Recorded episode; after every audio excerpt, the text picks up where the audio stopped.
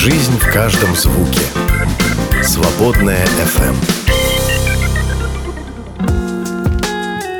Женский клуб на свободном радио. Маленькие секреты большого счастья. Всем здравствуйте! Это новый выпуск программы «Женский клуб» на Свободном радио. А здесь, как всегда, его ведущие. Инна, привет! Привет, Катенька! Привет всем! Сегодня у нас в гостях Эльмира Кнутсон. Здравствуйте. Это мама четверых детей, двое из которых приемные, служитель миссии «Новая жизнь», спикер конференции, ведущая семинаров. Ну, просто очень красивая женщина еще вдобавок. Спасибо. Мы очень-очень рады, что ты в своем плотном графике нашла время, О, да, чтобы приехать здорово. к нам в студию. Я думаю, что это не случайно. Мы наверняка узнаем что-то очень важное для нашей жизни, потому что каждая встреча в нашем женском клубе, она Да, как-то вот способна изменить наше сердце еще в сторону лучшего, милосердного. Я думаю, сегодня как раз в эту сторону наши сердца будут меняться, больше в сторону любви и вообще переоценки своей жизни, когда я слышу такие истории. правда. Вообще приемная семья – это что-то невероятное, это такое огромное сердце. Очень хочется узнать, как, как стать немножечко похожей на тебя. Надеюсь, что мы это узнаем сегодня. Да, ну хотелось бы ближе с тобой познакомиться. Что было особенного в твоем детстве? Может быть, что особенно на тебя повлияло и тебя сформировало? Расскажи, поделись. Ну, у меня было обычное а, детство в маленьком поселке. А, Я выросла в семье татар, которые считали себя мусульмане, поэтому выросла, можно сказать, всегда с осознанием Бога в своей жизни, но тоже всегда такой вопрос у меня внутри был, что я хотела узнать больше. Вот. Религиозная Нет, семья была. больше традиционная, чем Мгм. религиозная. Наверное, что сформировало меня, да, в детстве. У меня была классная учительница по английскому языку, Ольга Михайловна Чабан, и она вот проявила ко мне интерес как к человеку. Ну, были такие тяжелые 90-е годы, зарплату не платили, а, у, не, у нашей семьи не было денег платить за репетиторство. Она бесплатно со мной занималась английским, и, наверное, вот потому что она ко мне сначала проявила интерес как к человеку, а потом тоже помогла мне с английским, хотя языки это не моя сильная сторона, я вот выбрала это своей профессией и поступила в университет на филолога, преподавателя, переводчика английского языка. То есть вот такое участие а, учителя на самом деле направило меня по жизни даже, можно сказать. Да, да, она тебя вдохновила прям, да? Да. А что, за что бы ты могла сказать, что ты благодарна своим родителям? Я моим родителям благодарна за очень многое. А, Несмотря на то, что ну, есть много вещей таких дисфункциональных, которые, можно сказать, моя мама была сиротой, а, ну, ее бабушка вырастила, папа тоже из такой дисфункциональной семьи и всю жизнь боролся с алкогольной зависимостью. Несмотря на все это, я думаю, что эм, наше благополучие было на первом месте для родителей. И они любили нас так, как могли. У меня еще брат есть э, на сто процентов. У меня были, может быть, претензии к моим родителям, но со временем, когда я уже не знаю, подросла, проработала свои детские травмы, как модно говорить, я просто понимаю, насколько мои родители дали нам намного больше, чем им было дано, да, то есть э, у моих родителей не было высшего образования, и для моего папы было очень важно, чтобы я получила высшее образование. И вот он ночами, днем работал, ночью таксовал для того, чтобы отправлять там мне деньги на учебу. Ну, хотя я училась на бюджете. Да, родителям да. спасибо, низкий поклон, как говорят, да. И вот в, этой же, в этом же ракурсе, а за что ты благодарна Богу, что Он сделал в твой вот этот вот период взросления, формирования, что вот можно увидеть, да, ты еще о нем не знала, а Он вот всегда на тебя смотрел, вел тебя. Когда я смотрю на свою жизнь сейчас, я вижу ну, несколько таких моментов в моей жизни, когда я точно знаю, что эта рука Божья меня спасла. Хотя в тот момент я не осознавала. Но больше всего я благодарна Богу, что Он защитил меня от эм, всяких э, ситуаций. А- Но с другой стороны, я тоже благодарна Богу за ту боль, которая была в моей жизни, потому что я понимаю, что Господь все использовал, что произошло, и использует все, что происходит в моей жизни, к моему благу. И, наверное, очень так а, пафосно сейчас говорить, что все испытания, сложности, трудности в моей жизни он преобразовал и сделал меня вот такой, какая я есть сейчас, сильная. Но я действительно в это верю, и я вижу, что эм, когда я, например, в студенчестве там жила в общежитии, а, полный кошмар был, когда там ну, насиловали девчонок и алкоголизм, там выходишь в коридор утром, а там все в крови в коридоре, а ты просто через это все проспал. Да? И я реально понимаю, что вот Господь меня Чудо просто, чудом да, спас, да, потому что я могла быть тоже одной из этих девочек, которых я пряталась в комнате под кроватью, да, которые убегали от насильников. Да, милость Божья, да, точно. то есть очень много проявлений Вообще. милости Бога в моей жизни. Ну, я думаю, что я ничего такого круто, э, слишком страшного не испытала, что другие люди, которые выросли в 90-х, э, как бы, тоже не испытали. Такое время у нас было голодное, интересное. Да, переходное такое. Вы слушаете «Свободное радио». Свет во тьме светит. Но расскажи, как ты вообще пришла к осознанной вере в Бога, как в твоей жизни появился Господь, как ты повстречалась э, с Иисусом? А, я упомянула, что я выросла в мусульманской семье, Поэтому всегда у меня была вера в Бога. Мне только не хватало понимания, кто это. И я завидовала христианам, потому что они могли прийти в церковь, там есть икона, они могут увидеть своего Бога, помолиться ему. А когда я росла, у нас не было ни мечети, ничего. И когда я поступила в университет э, в Башкортостане, в городе Уфе, я первым делом пошла в мечеть и э, старалась вот как-то узнать про Бога.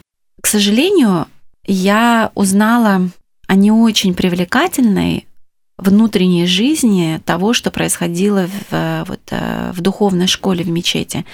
Я понимаю, что не нужно по людям судить о религии, но для меня на тот момент это было такое разочарование, потому что я ходила в мечеть с таким желанием, что я понимала, что я сотворена для безгрешной жизни, да, и я понимала, что вот я хочу не грешить, а своими силами у меня не получалось. И я э, думала, вот я буду ходить в мечеть, э, читать молитвы, исполнять э, традиционные какие-то вещи, и у меня получится вот жить такой безгрешной жизнью. А потом, когда я увидела, что вот эти служители не живут такой жизнью, я думала, ну, у меня вообще нет надежды.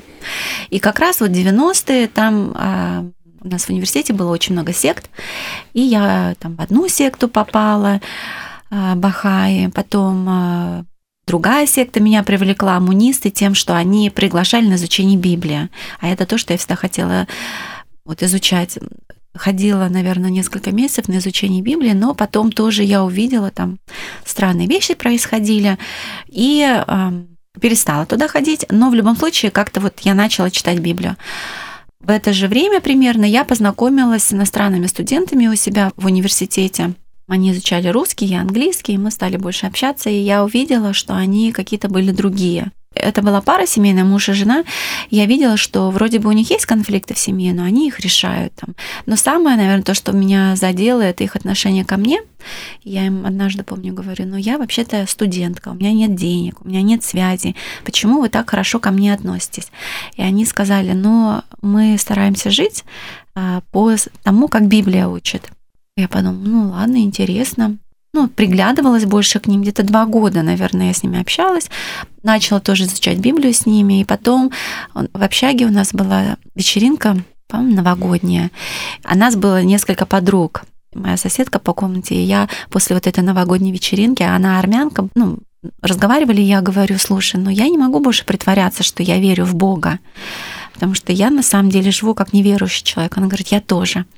И мы помолились а, в тот вечер. У нас еще были две другие подруги, которые уже были верующими, ходили в церковь, и мы пошли к ним там на пятый этаж, помолились, пригласили Бога в нашу жизнь и попросили его менять нас. И вот так То вот. есть ты, хочешь сказать, ты сказала, я не верю в Бога, но помолилась, чтобы он вошел в жизнь. Да, да. Нет, я как бы, я сказала, что, наверное, что я говорю, что я верю в Бога, но, но живу так, как будто бы в моей жизни нет Бога. И это думаю, что...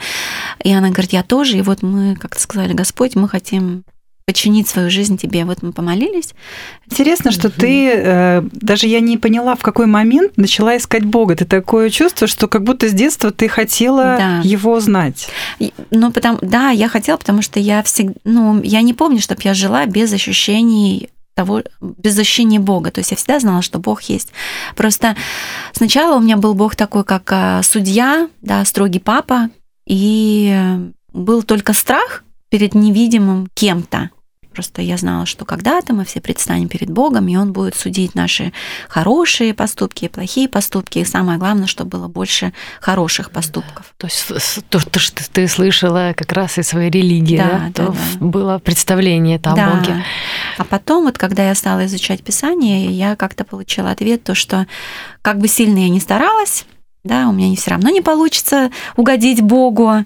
И, э, наверное, я вот приобрела освобождение в э, познании Бога и в слове, что э, благодатью мы спасены, не от нас, Божий дар, чтобы никто не хвалился. Это дало мне такую свободу. Я сказала, Господь, делай из меня что хочешь, веди меня туда, куда хочешь. Это здорово. Он просто взял тебя, правда, нашел и вел. Вот ты когда слушаешь это со стороны, «О, как Бог это делает, удивительно. Но я часто, ну вот даже ребенку своему объясняла, что до того, как вошел в мою жизнь э, Христос, это было как будто бы я шла в темной комнате, и все мне нужно было на своем личном опыте как бы испытывать. А кто такие хорошие люди? Ну вот эти люди взаимодействую с ними не очень хорошие, эти хорошие там. А что можно делать? Вот это. Ну, у меня не было такого направления. А когда Иисус появился в жизни, было такое ощущение, что не только включили свет, но еще и мир разукрасили в разноцветные краски. Поэтому а, уже было понятно, что хорошо, что плохо, да. Но э, кроме того, что у меня появился, наверное, компас, просто в жизни краски тоже появились, а, вот ну, ощущения появились. Да, интересно, у меня есть альбом. Это моя студенческая жизнь, и пока она была без Христа, все черно-белые фотографии. Ну, так получилось. А потом, когда я стала верующей, у меня все фотографии цветные. Ну да, так, так совпало, да. Возможно, что в этот момент появилась возможность э, цветной фотосъемки и все такое, но правда, вот как краски появляются, жизнь расцветает, как будто бы. Я прям примеры класс, как для проповеди, просто спасибо. Но вообще это интересно, как ты вот рассказываешь, что ты много очень искала. Такое вот время действительно открытости. Как ты увидела именно истину? Как ты поняла, что Христос это ответ? Ну, потому что он ответил, а, ну, во-первых, это как бы мой ум был удовлетворен, да, он, я нашла ответы на свои вопросы, да, во-первых, то, что та жизнь, которую я хотела, я могу иметь, а, исполняя заповеди, о которых написано в Библии. Там семья, которую я хочу иметь, а, у меня может быть, если я буду соблюдать то, как Писание учит. Вот это первое. То есть вроде бы и ум удовлетворился. Во-вторых, а, я не могу объяснить, но вот это, наверное, тайна сверхъестественная, когда в твоем сердце появляется покой и радость. А, Это не значит, что вот все с того момента, как я пришла ко Христу, у меня только радость, радость, радость. Но, может быть, те из нас, кто верят и, и в чьей жизни присутствует Христос, они понимают, о чем я говорю. А те люди, которые не испытали его личное присутствие, я никак не смогу их убедить. То есть я могу очень много рассказывать а, о том, как классно, но если человек сам не попробует, не доверится, то он, на- наверное, меня не поймет. Потому что у меня были подруги мусульманки, и первый такой вопрос был, а почему ты предала свою религию? И я даже не знала, что ответить. Я помню, я сказала, я не могу ответить на твой вопрос, но я просто знаю, что это истина. Мгм. То есть вот я как-то внутри, в духе, и мысли у меня были, в голове у меня были ответы, и внутри у меня было ощущение, что это истина. И вот это, наверное, Господь духом своим утвердил, и с этого времени у меня никогда не было сомнений относительно того, что, ну, что это истина. А вообще с мусульманством ты после этого сталкивалась э, как-то там переубедить, там, поспорить или что-то? Ну, у меня никогда не было желания переубедить или поспорить, потому что я верю, что а, Господь открыт, доступен. У меня просто даже вчера был разговор интересный с девушкой, которая она закрывает голову, то есть она такая не только, она не только религиозно традиционная, она вот именно верующая. И она мне задавала много хороших вопросов, потому что она согласна тоже, что тот факт, что она родилась там татарской семье. Не... Но ее даже раздражают люди, которые называют себя мусульманами, но ничего не, во-первых, не делают, угу, да, что нужно. Угу. Вот. Но у меня родственники мусульмане, но а, и я жила на Кавказе, общалась с мусульманами. Но вот чтобы переубедить... Они на пути к Христу? Я думаю, что да, потому что истинные мусульмане, которые действительно хотят найти Бога, я не думаю, что они обойдут его, потому что и Коран говорит об Иисусе, ну, меня никто не переубеждал и не говорил мне, что ислам это плохо, христианство mm-hmm. это хорошо, и поэтому я не считаю, что это мое призвание. Мое призвание любить и проявлять а, вот, милость Божью, да, показывать, что такое благодать, для того, чтобы люди могли не знаю, сами для себя принять, кто их Бог, в которого они верят. А как вообще это стало твоей а, жизнью? Потому что я знаю, что ты достаточно рано стала а, миссионеркой. Да, когда я училась э, в университете, э, я считаю, что это тоже Божье проведение. Я выиграла стипендию и поехала учиться в Америку на один год. То есть это было полностью оплачено. И вообще у меня даже английский это был не на очень хорошем уровне. Я, даже, я до сих пор не понимаю, как я выиграла. Единственное, что мне в голову приходит, когда там было собеседование, устная, мне задали вопрос, чем вы гордитесь в своей жизни? Что вы такого сделали, а чем вы гордитесь? И я такая говорю, на, каком, на ломаном английском, плохо говорила по-английски, говорю, вот я недавно э, узнала про Иисуса, и когда я рассказываю другим людям о своей вере, я горжусь собой. Мне кажется, тот человек, который принимал у меня вот этот тест, он, скорее всего, был верующий, потому что там надо было TOEFL сдавать. Я вообще даже там 10 последних вопросов не ответила. И потом вот я выиграла эту стипендию, поехала в Америку. Ноль знала про Америку, вообще ничего не знала про Америку. И такая думаю, ну интересно, я вот христианка, тут интересно, вообще есть христиане? А мне же Библию надо изучать. Думаю, может, так там... мило наивно, кажется. Да, и ну, вот, ну вот такая, вот 20 лет не было. Как раз только вот уверовала, и в этот же год. А я уверовала не через американцев. И э, в университете смотрю, там первый день а, учебы, и разные организации, которые в университете сделали свои столы, презентуют себя. И я там смотрю, написано Крайст. Я думаю, о, Иисус, точно, наверное, Библию изучают. И подошла к ним, я говорю, вот я только что такая новая верующая, ничего не знаю, я бы Библию хотела изучать. И как-то вот с первого дня в этом университете я стала участвовать в студенческом служении, в церковь стала ходить с ними. И Господь использовал этот год не столько, сколько научить меня английскому, сколько укрепить меня в вере, потому что если бы, наверное, я осталась в своей вот мусульманской среде, наверное, я бы не, так не выросла в отношениях. И когда я была в Америке, я помню, в январе была на конференции студенческой, и говорю подруге, а подруга с Украины была, она ищущая, можно сказать. Я говорю, Оксана, мне нужно понять, что Господь хочет от меня, чтобы я осталась в Америке дальше учиться, потому что была возможность, или вернулась домой. И она говорит, а как ты представляешь, что Господь тебе с трибуны проговорит? Я говорю, ну не знаю. И вот во время там, одного из выступлений а, Господь ясно и четко через спикера проговорил ко мне, что если ты здесь останешься, кто поедет рассказывать обо мне твоим родственникам, твоим людям, твоим друзьям? Как все, Господь, Поняли? С трибуны проговорили. Да, я, я подруге говорю, все, я еду обратно. Но она осталась, и практически все, кто был в этой программе, остались. Я уехала, закончила университет и сразу же стала вот сотрудником миссии. Не знаю, как меня могли принять тоже. Очень была незрелая, даже не крещенная. Вот потом уже, когда я была миссионером, а Олег Шевкун меня крестил. Женский клуб на свободном радио. Маленькие секреты большого счастья. Мы сейчас еще в одну сферу вопросов перейдем, интересную для нас, как для женщин. Ну, каждая девушка, конечно, уже с молодости задумывается, наверное, и в твоем случае, как это было, мы хотели бы узнать о своей второй половинке. Ну вот как это у тебя было? Важно ли было для тебя встретить своего такого родного человека, спутника жизни? Когда это начало появляться у тебя?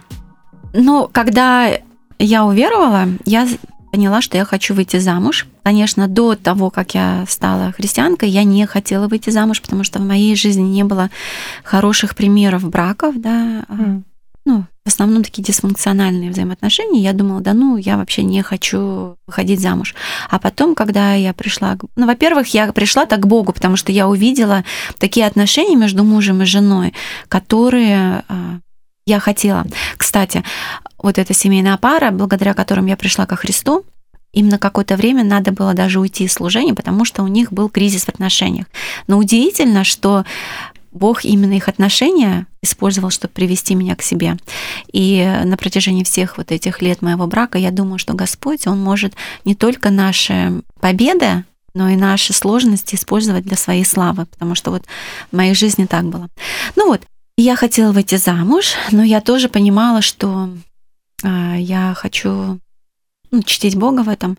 Наверное, как у любой девушки, христианки, а, это был такой сложный процесс, потому что парней в церквях мало.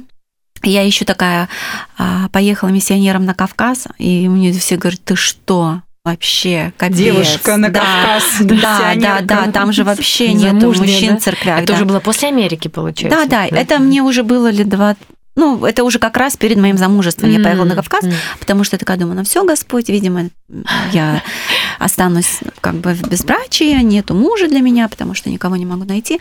Но а, было много хороших книг, которые меня поддерживали э, в моем... Сколько лет тебе было? Когда я вышла замуж, 30 мне было. И э, самое важное из всех книг, которые я почерпнула, наверное, что мне не нужны 10 мужчин, мне только нужен один. Поэтому тот факт, что в церквях мало мужчин, меня не должен расстраивать, мне не нужно, не нужно много, во-первых. А во-вторых, я ясно и четко поняла, что если я не научусь быть довольной и счастливой без мужа, я не смогу быть довольной и счастливой с мужем. И я вот на этом сконцентрировалась и не позволяла вот всяким страхам останавливать меня. Когда мне предложили переехать на Кавказ, я не боялась, что «О, теперь у меня круг общение и выбор прям совсем сузится, да. То есть это я не думала об этом. Как же ты встретила свою любовь? Ну, мы с мужем э, служили вот в одной миссии, в одной команде работали. Сначала я не обратила на него внимания, затем обратила внимание. А, мы попробовали пообщаться на расстоянии, но у нас ничего не получилось. И потом, четыре года спустя, мы опять встретились, но он уже был такой, как сказать, определенный, он сразу же ко мне, когда подъехал, он говорит, «А, я хочу, чтобы ты знала, что я хочу на тебе жениться. А вот так вот, да? да четыре то... года подумал, подумал да, и да, пришел уже с предложением. То есть, это, да. Созрел. Но когда мы с ним вот начали в первый раз встречаться, я тоже видела, что что-то не то, что я эмоционально как будто впереди была, уже я готова замуж выходить, а он какой-то еще неопределенный. И он мне говорит, ну, типа, давай будем дружить. Я ему говорю, а мне не нужен друг, мне муж нужен. У меня друзей много, и как бы поэтому мы прекратили отношения, но у меня внутри было убеждение, и я ему даже проговорила, что если это воля Бога, чтобы мы были вместе, Он нас с разных концов земли соединит. А если это не воля Бога, мы ничего не можем сделать, чтобы эти отношения получились. И мы расстались, и я уехала на Кавказ служить, а он э, на Урал.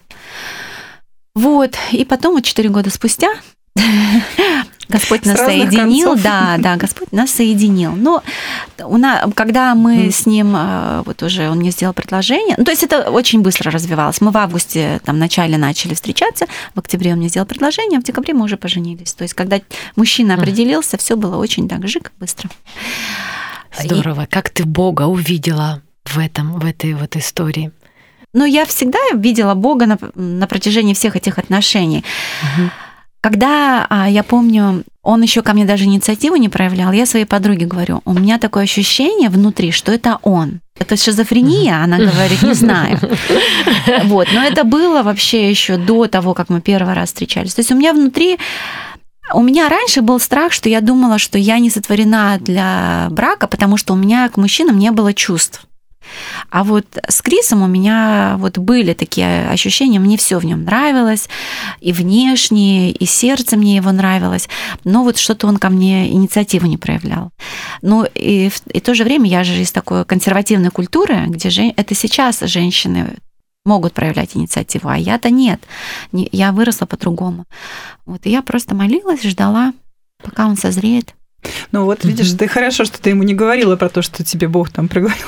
А, подруга не так давно рассказывала, а, когда ее муж сделал ей уже предложение, к нему подходит девушка а, в церкви и говорит, мне Бог сказал, что ты для меня. Он говорит, извини, я уже сделал предложение, мне Бог уже другое сказал. Ну, в моей жизни было тоже, когда ко мне мужчина подошел и говорит, я молился, я постился, и Бог открыл, что это моя будущая жена, и, а я была молодая верующая. Я вообще думаю, как так-то? Мне это ничего не накрывало. А мне потом зрелая подруга сказала, ну если Господь проговорил к его сердцу, он должен к твоему сердцу тоже проговорить. Я ему сказала, ну мне Бог пока не открыл. Да, что такие истории все-таки да. реально, не зря их часто приводят. Жизнь в каждом звуке. Свободная FM. Я знаю, что вы по обоюдному согласию с Крисом стали приемными родителями. Но ну, вы не просто взяли в семью детей, вы вот... Э, я знаю, что ты проводишь тоже семинары на эту тему. Как ты вообще поняла, что можно помочь приемным родителям и как это стало твоим служением? Ты сразу стала делиться своим опытом или ты прошла какое-то обучение или что-то произошло в твоей жизни?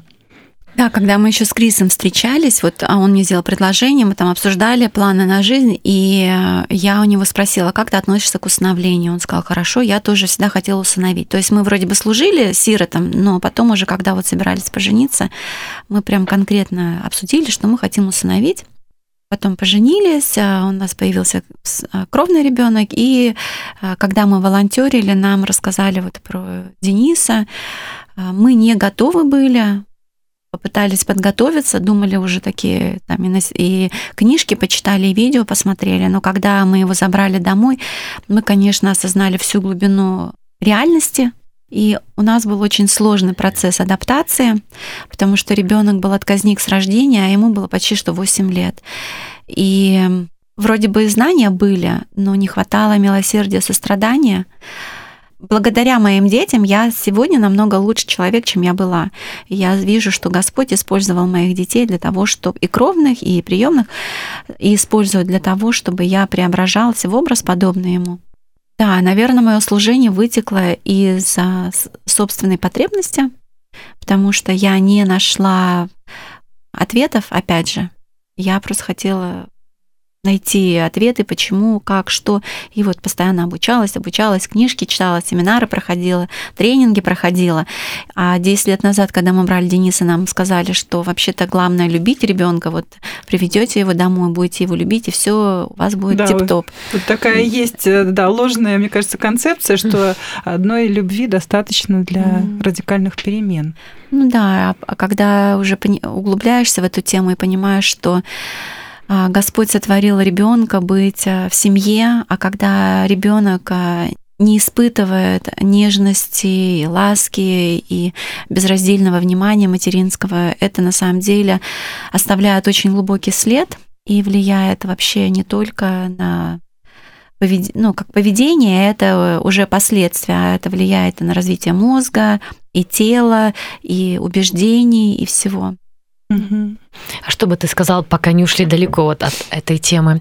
Если ребенка разлучили с мамой, ну, скажем, на день после родов, на три дня после родов, будь то месяц или э, это там без родителей, да, пять, скажем, лет, все ли вообще вот имеет значение? Или там какое-то количество дней, ну, это ничего страшного? Вообще не стоит учитывать.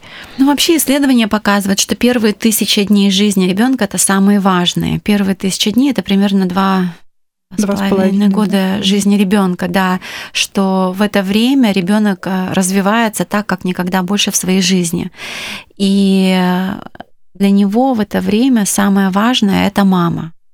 Да, потому что ребенок, э, ну, ребенок так устроен, что он всему учится, и он развивается только через э, взаимодействие и контакт с мамой. Конечно, важно в каком возрасте разлучают ребенка с мамой и насколько. Но иногда, а, например, могут и не разлучать, но у мамы, например, может быть послеродовая депрессия, да, или может быть у мамы психическое заболевание, а, или мама сама испытывает а, там, психологический какой-то стресс. И это все влияет, конечно, на ребенка. Мы часто думаем про травму. Мы думаем, что травма может быть нанесена только жестоким обращением. Это чаще всего, что нам в голову приходит. Но исследования показывают, что пренебрежение оно также травмирует мозг, как и жестокое обращение. А пренебрежение это что? А, во-первых, это пренебрежение эмоциональными нуждами ребенка, да, и физиологическими нуждами ребенка, что там, ну, если у мамы послеродовая депрессия, она не может быть сонастроенной на потребности ребенка, и это тоже может травмировать. Но это одно. Но другое, что радует, что все эти исследования показывают сегодня, что мозг очень пластичен, и он развивается до конца жизни, да, а не только там до 25 лет. Не, первые 4 года, первые 2,5 года, первые 4 года – это самое активное развитие мозга. Поэтому нужно вот вкладывать, вкладывать, вкладывать в ребенка да, во взаимоотношения. Но мозг, он пластичен, развивается, новые нейронные связи устанавливаются, укрепляются. Поэтому даже если там у ребенка была, вот как у нашего Дениса была травма, и у Василины, скажем, то а, я вижу, что многое преодолели. То есть не все, конечно, можно преодолеть, но многое можно все-таки компенса... компенси... компенсация да. Да, работает. Угу. Это, это хорошая новость, да, что даже да. если, наверное, каждая да. мама сейчас подумала, угу. может быть, я что-то сделала не так в жизни своих детей. Скорее мамы, всего. Мамы, да. да Одна новость, да, вы сделали неправильно, но хорошая новость, можно исправить. Да, да. Мне вообще очень нравится твоя спокойная уверенность, вообще такая. Мне кажется, ты очень сдержанный такой. Вообще, вот женщина свойственна эмоциональность, но ты вот этим отличаешься, да, что ты сдержана. Я знаю, что несколько лет назад э, на тебя свалилась такая вот большая общественная популярность, скажем так. Пришлось пережить серьезное испытание вот таким предельным интересом со стороны СМИ, журналистов к своей жизни, к своей семье. А, вот расскажи нам, пожалуйста, как тебе удалось с этим справиться, маленькая предыстория, да, вы взяли, а, удочерили как раз тогда Василину а, маленькую, сколько, ей 8 месяцев, наверное, было, да? Или? 12. А, ну, то есть ей уже годик был. Да, вы усыновили Василину, ты стала выкладывать э, видео о том, как она кушает, как она развивается, это набирало такие обороты, потом завирусилось это видео, как Василина ест, очень ловко, mm-hmm. потрясающе. И один политик наш прокомментировал это в очень неприятном ключе. И поскольку этот политик широко известен, то журналисты подхватили. Как ты пережила всю эту шумиху вокруг твоей семьи, и как это, может быть, э, способствовало тому, что э, твое служение стало развиваться? Ну, а, видео стало популярным еще год до вот этого комментария политика, но оно было популярно как-то во всем мире. И нам писали из разных СМИ мировых, там интервью просили, но на тот момент у нас не было убеждения, что нам нужно что-то делать. То есть мы там дали пару интервью про в миру, и мы с их разрешения просто другим изданиям давали ссылку про Вмировскую. И люди вот, про, про Василину писали истории. А когда через год опять это все закрутилось, у нас а, тоже сначала был такой немножко страх. Ну, во-первых, это ребенок, да, во-вторых, ну, я вообще ничего не понимаю. Мне когда даже позвонили, типа, а что вы думаете по, по поводу высказываний там такого-то, такого-то о вашем ребенке? Я такая думаю, кто это вообще? и где он высказывался. Из того, что я же телевизор не смотрю, как всегда, я такая неведение. Но и Криса дома не было, когда вот это все произошло, он был в командировке. Но эм, мы молились, и э, интересно, за несколько дней до вот этого происшествия я, на, я в конце концов повесила на стену стих из Библии. Я несколько лет назад купила стих из э, книги Исфир, 4 глава, кто знает, может быть, именно для такого дня ты была сотворена. И вот за две недели до всего этого мы наконец-то наклеили этот стих на стену. И потом, когда вот это все случилось, опять внутри, стоит, не стоит, как бы, что там, Господь дал убеждение, что нет, ты-то, конечно, можешь сейчас промолчать, как в прошлом году, но, может быть, именно до такого момента это все было в вашей, ну, для этого ты была сотворена. И тогда я просто вот, приняла решение в послушании. Был, конечно, страх, потому что, во-первых, мы, ну, я служила в христианской миссии, да, у меня муж американец. Я понимала, что это сейчас все поднимется, все начнет начнут мусолить это. И... Вот, сектант. Да, там, да, да, да, да. И Господь сказал, ты, конечно, у тебя есть полный, полная свобода пройти мимо как в прошлом году. Ну, ну, тоже можешь заступиться за нерожденных. Там же был вопрос-то, что про аборты самое, и я да, поним... комментарий, да, комментарий, да, был. да, да, и Господь сказал, что ты можешь быть э, голосом а может быть, озвучим, что за комментарий? Наши да, слушатели давайте... не понимают до конца, я думаю. Там был что-то комментарий, типа, зачем вообще угу. таким детям дают рождаться, сейчас медицина на таком уровне. Ну, типа, можно было сделать аборт, и чтобы не мучился этот человек. Такие да, особенности сказать, в развитии да, девочки. Да, у Василины нет ручек. Угу. И она ела очень-очень ловко Нож, ногами ножками, в этот момент. Да, Это было да, потрясающе. Да. да. Точно. Вот. И я тогда сказала, хорошо, Господь, я отвечу на все вопросы, которые будут мне задавать. И вот так начался наш путь, наверное. И а, потом, а, это он был вице-спикер Думы, он пригласил нас к себе туда в Думу, мы с Денисом ходили, он а, извинился публично. Но я даже пошла не за изменениями, а он как в звонке мне озвучили, что вот э, господин э, хочет узнать, что он может для того, чтобы улучшить жизнь э, семьи с детьми-инвалидами. Я говорю, э, только думаю, о, вот это хорошо. Да, это хорошо. У меня есть что ему предложить. И я написала там список вопросов, пришла к нему, и он там попросил прощения, приняли это, э, извинения, но я ему озвучила список, и он такой, типа, я-то тут ожидал, вы сейчас будете просить у меня пандусы там или еще что-то, а мы не просили у него на самом деле ни пандус, ничего, а мы там было пару таких законодательных вопросов, что у нас закон не продуман в некоторых вещах. И он сказал, для того, чтобы решить эти проблемы, нужно несколько лет. И потом на протяжении нескольких лет вот этот комитет труда и социальной политики, что ли, они отписывались мне и говорили, вот, типа, вот этот пункт мы там решили. А вот Ничего пункт, себе. Да. И вот это для меня это было... работает. Да, для меня это было самое такое важное. Ну, например, первое, то, что для меня тогда показалось важным, это то, что если а, у кого-то в семье рождался ребенок инвалид, то там поддержка государства была 1200 рублей. А если ты усыновляешь ребенка инвалида или берешь под опеку, например, на тот момент, да, поддержка государства там 25 тысяч. И плюс там ты еще как опекун можешь это получать. И я говорю, мы пытаем... Мы, Несоразмерно да, вообще. Мы, да. мы, мы вынуждаем родителей отказываться от своих детей угу. для того, чтобы они по, по, а, вне очереди получали лечение, там, да, чтобы государ... поддержка государства была лучше.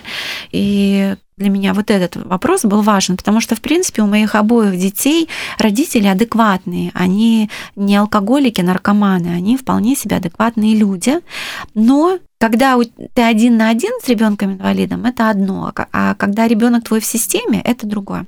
И это вот немножко запустило процессы на законодательном уровне. Я не говорю, что у нас прям все супер, но я видела, что они, по крайней мере, выплаты подняли угу. и сделали там федеральные. Слава такое. богу за это. Слава это, богу. это Но очень я... интересное свидетельство все равно, что вы там были. Ну, мы, я общаюсь там с депутатами некоторыми, mm. и если у меня есть вопрос, они мне дали там свою почту, номера телефонов, у меня есть прямой доступ, но я вижу а, в моих детях самое сложное это не их физические особенности, да, Кстати, да. а то, что вот эта а, депривация и травма сделала с их сердцем и мозгом.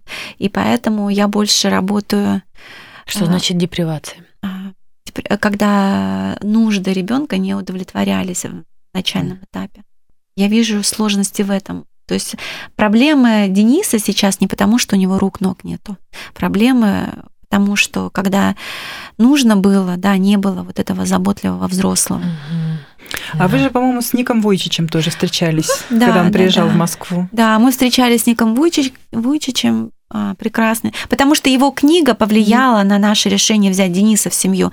Мы как раз когда так, а Денис какой старший его? сын, у да, него у него вот... тоже недоразвитие mm-hmm. конечности, но у него не только конечности, у него еще челюсть и язык. Это mm-hmm. генетическое заболевание. Но он ходит активно на протезах. На протезах, да, да, он mm-hmm. ходит на протезах, да, он полностью себя обслуживает. Вопрос mm-hmm. вообще не в том, что и когда мы познакомились познакомились с Ником, мы хотели ему сказать, что благодаря твоей а, книге вот Денис в нашей семье, потому что он ну, показал, что самое важное для ребенка это семья. Мы-то его не хотели брать, потому что мы думали, ну, мы живем в России, мы ему ничего не сможем в плане медицины дать. А Ник вот как-то через книгу убедил, что самое важное это взаимоотношения.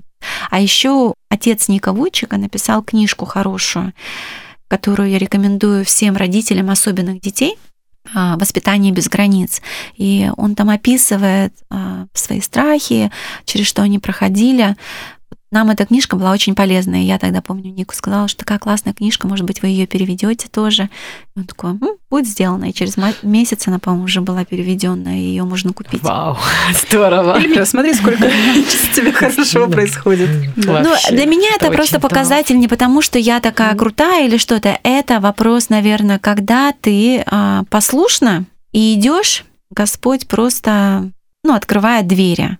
Но не всегда, конечно, двери открывает, не во всем, но вот для меня это просто я оказалась в нужное время, в нужном месте перед нужными людьми. Да, но мы видим в этом свидетельстве, что Бог тебя использовал как свой сосуд там, где было ему нужно, и так здорово, что ты оказалась верной. Это вот то, чем мы, правда, живем и учимся. Быть угу. верным, быть готовым, чтобы он использовал. Это очень ценно. Спасибо тебе за твой но рассказ. Я, но я тоже не хочу, чтобы сестры сидели и слушали дома, там у себя думали, а я вот как бы меняю памперсы и все такое.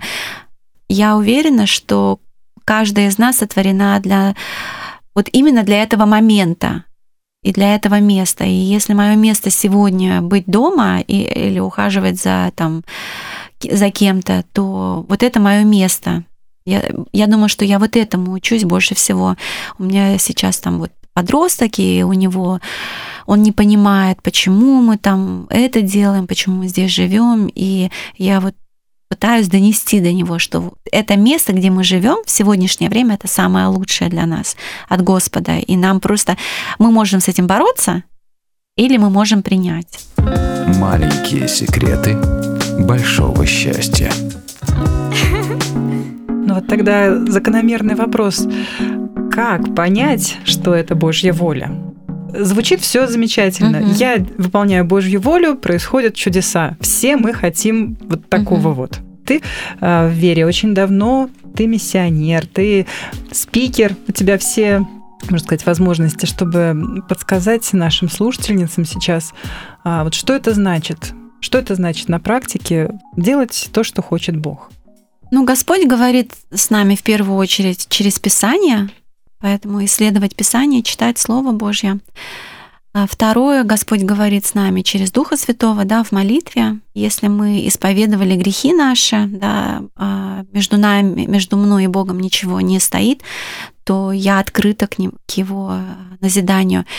Через а, других верующих Господь тоже говорит.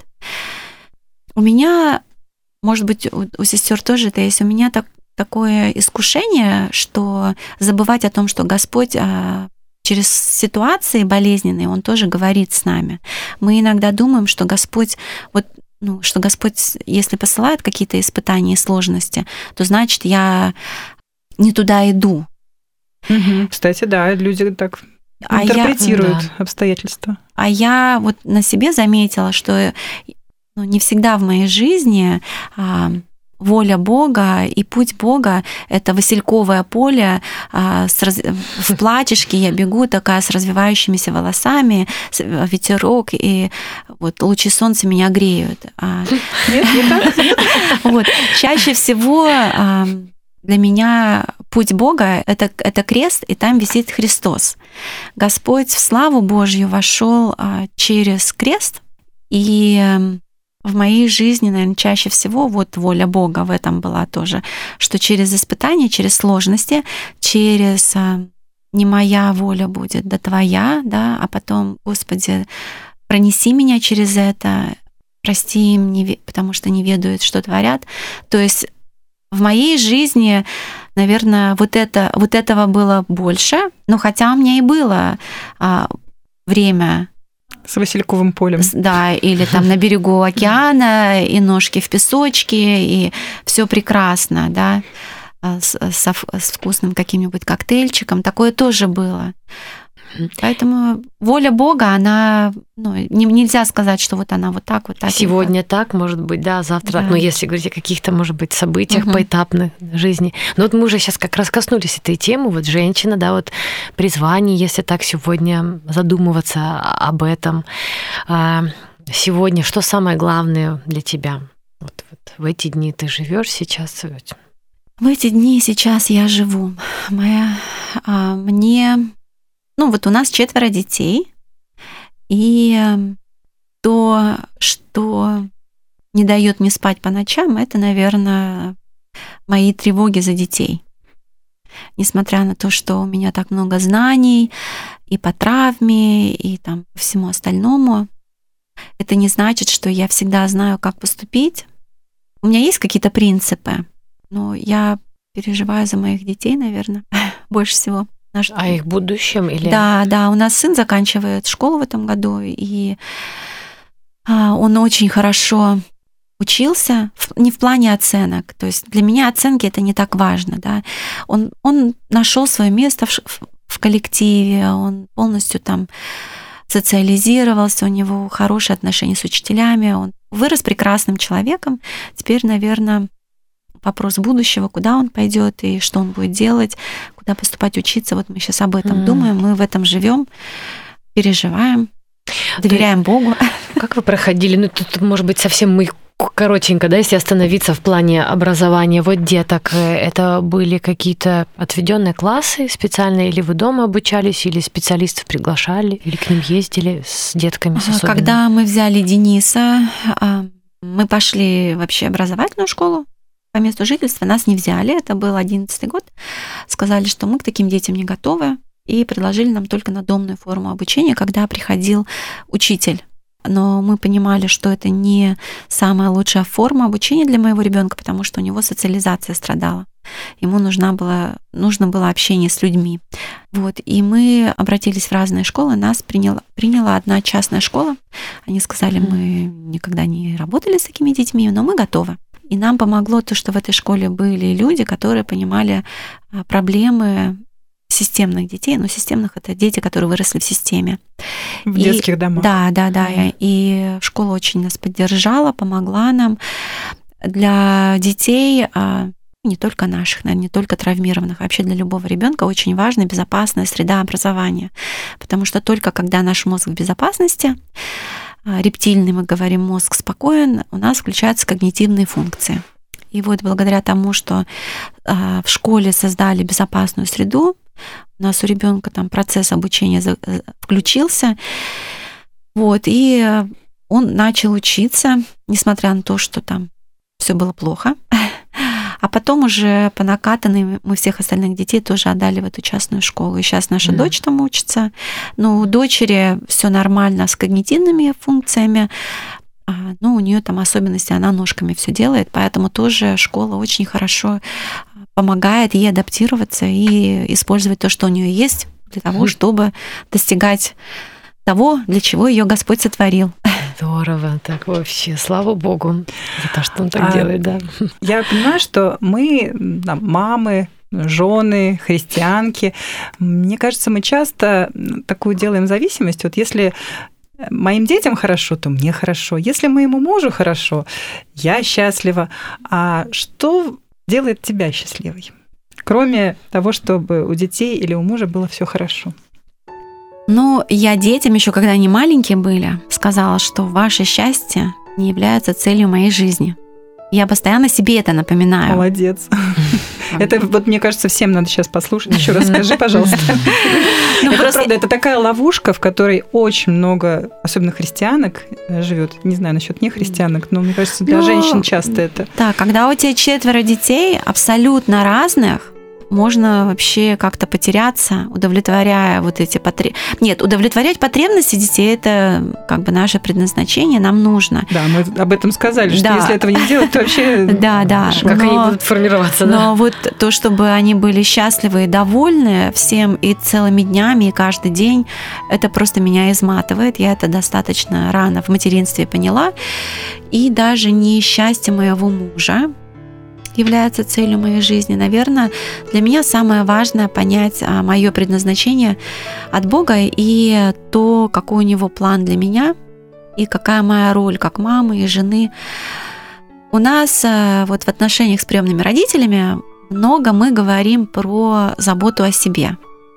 И тема такая актуальна, потому что у неадекватной мамы не, могут, не может быть э, адекватных реакций на разного вида поведения детей. Поэтому для меня очень важно всегда оставаться в адеквате.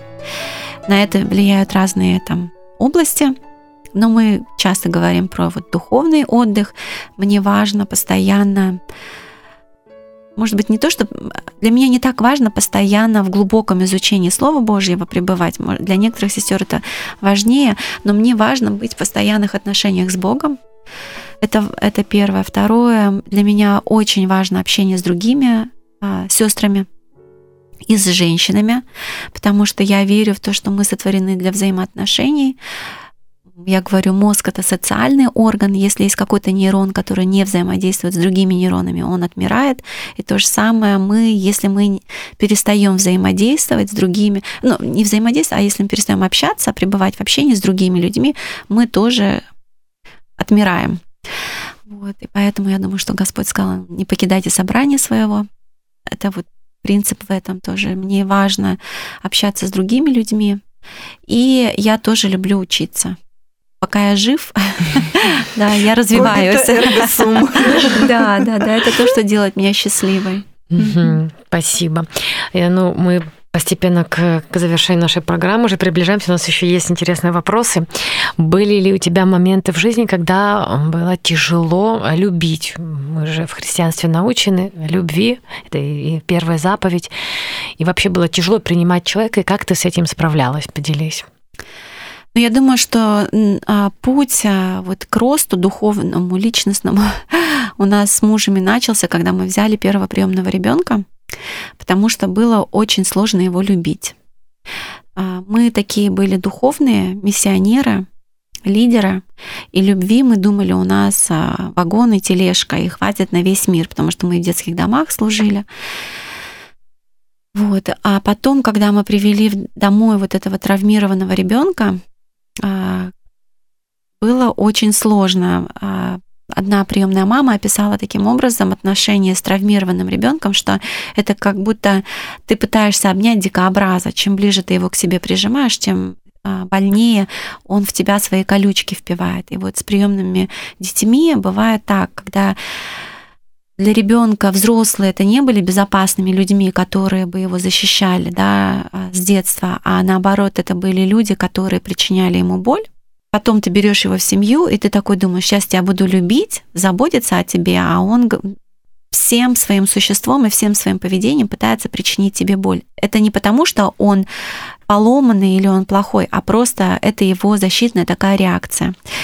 И тоже они очень хорошо умеют считывать все, и он очень быстро определил кнопки, на которые можно нажимать для того, чтобы так вывести себя из нас из себя, как а, никто другой. У меня муж, ну и не только муж, но и я, мы просто не понимали, насколько мы грешные. Мы не понимали, насколько в нас, насколько мы можем разозлиться. То есть это было мне там было больше 30, мужу, мужу к 40, то есть это было такое осознание. Я даже не понимал, что во мне есть такие чувства. Вот. И, конечно, первый, кто научил нас а, безусловной любви, такой глубокой, это был наш сын. И а, он научил нас ну, больше полагаться на Христа, что своими силами я не могу любить и не смогу любить. Мгм. И вот этому учусь. Не знаю, ответила на Да. вопрос? Да, Да, что источник спасибо, любви да. можно найти только во Христе, да?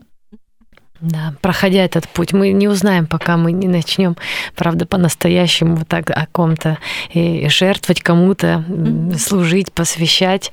И Бог посылает, когда мы, наверное, вот. Ну да, вот мы прошли через а, такое тоже разочарование с Богом, потому что я, ну, у меня было разочарование в Боге огромное, потому что я думала, я возьму сироту, и это Божья воля, и вообще как бы сейчас у меня все будет классно дома, и радость у меня будет, потому что я же Божью волю исполняю. А получилось так, как будто бы из моего дома высосали всю радость. И вообще я поняла, что мне этот ребенок не нравится. А, было сложно. И тогда вот я поняла, что у меня вообще, что я это не умею любить безусловной любовью, и ожидания у меня вообще-то от жизни и от Бога, и от детей нереальные. То есть с первым ребенком у меня был такой опыт, а со вторым приемным ребенком у меня был такой опыт, что мы ее пять минут на руках подержали, и мы поняли, что вообще мы больше без нее жить не сможем. И вчера идем из церкви с Васеной, и я говорю, слушай, я тебя так люблю, я даже не понимала, что так можно любить.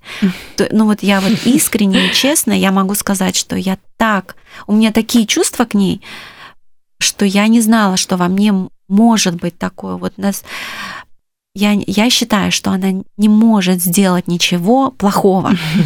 То есть я даже... Так, да, тоже на пьедестал вот это, поставила. Да, да. и, и это, мне даже самой от этого страшно. Я думаю, я вообще какая-то ненормальная мамаша, потому что я такая, как медведица, которая готова всех растерзать, кто близко подойдет к моему ребенку. Но это просто даже, угу. конечно, я нормальная. Сколько ей сейчас? Ей 8. Угу. Я понимаю, что она грешное существо тоже, но просто настолько разные ощущения если с первым ребенком я просто понимала, что я не могу любить своими силами. А то есть вы уже научились с первым, да? Ты да. имеешь в виду? Но зато, но, но это был процесс просто. Процесс. Может быть, если кто-то mm меня слушает и mm они не могут принять своего ребенка, это не обязательно должен быть приемный ребенок, да? Да, и своего бывает да, так, да, человек да, не может да. принять. Я Конечно. могу просто вдохновить и ободрить, сказать, что это был неестественный процесс. Э, я рада, что меня научили э, э, рано в наших отношениях, что любовь это действие, да, любовь это не просто чувство. То, что я делаю каждый день, я проявляю любовь.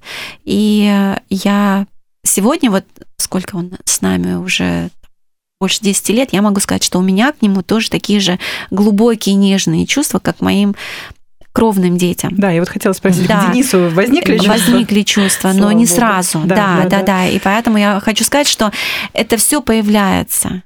Просто с некоторыми детьми это естественно появляется, mm а с некоторыми через определенный труд. Mm-hmm. Ну, Спасибо, да. Все возможно. Ой, Эльмира, спасибо большое. Час пролетел незаметно. Время наше вышло. Спасибо большое, что ты приехала и mm, дала нам да. такой заряд любви э, и Божьего вдохновения. Да, в своей такой, знаешь, а, э, какой-то непоколебимости, уверенности в Боге и уверенности. Ты вот просто этим заряжаешь свою непоколебимостью любви, веры, стойкости. Мне вот такое тебе впечатление сложилось здоровское. Ну, мы были рады, наверное, были бы еще еще услышать. Тут столько всего можно было да. осветить, конечно. Даст Бог, может быть, еще мы встретим тебя в нашей студии. Спасибо. Спасибо, Спасибо тебе. Спасибо за приглашение. Жизнь в каждом звуке. Свободная FM.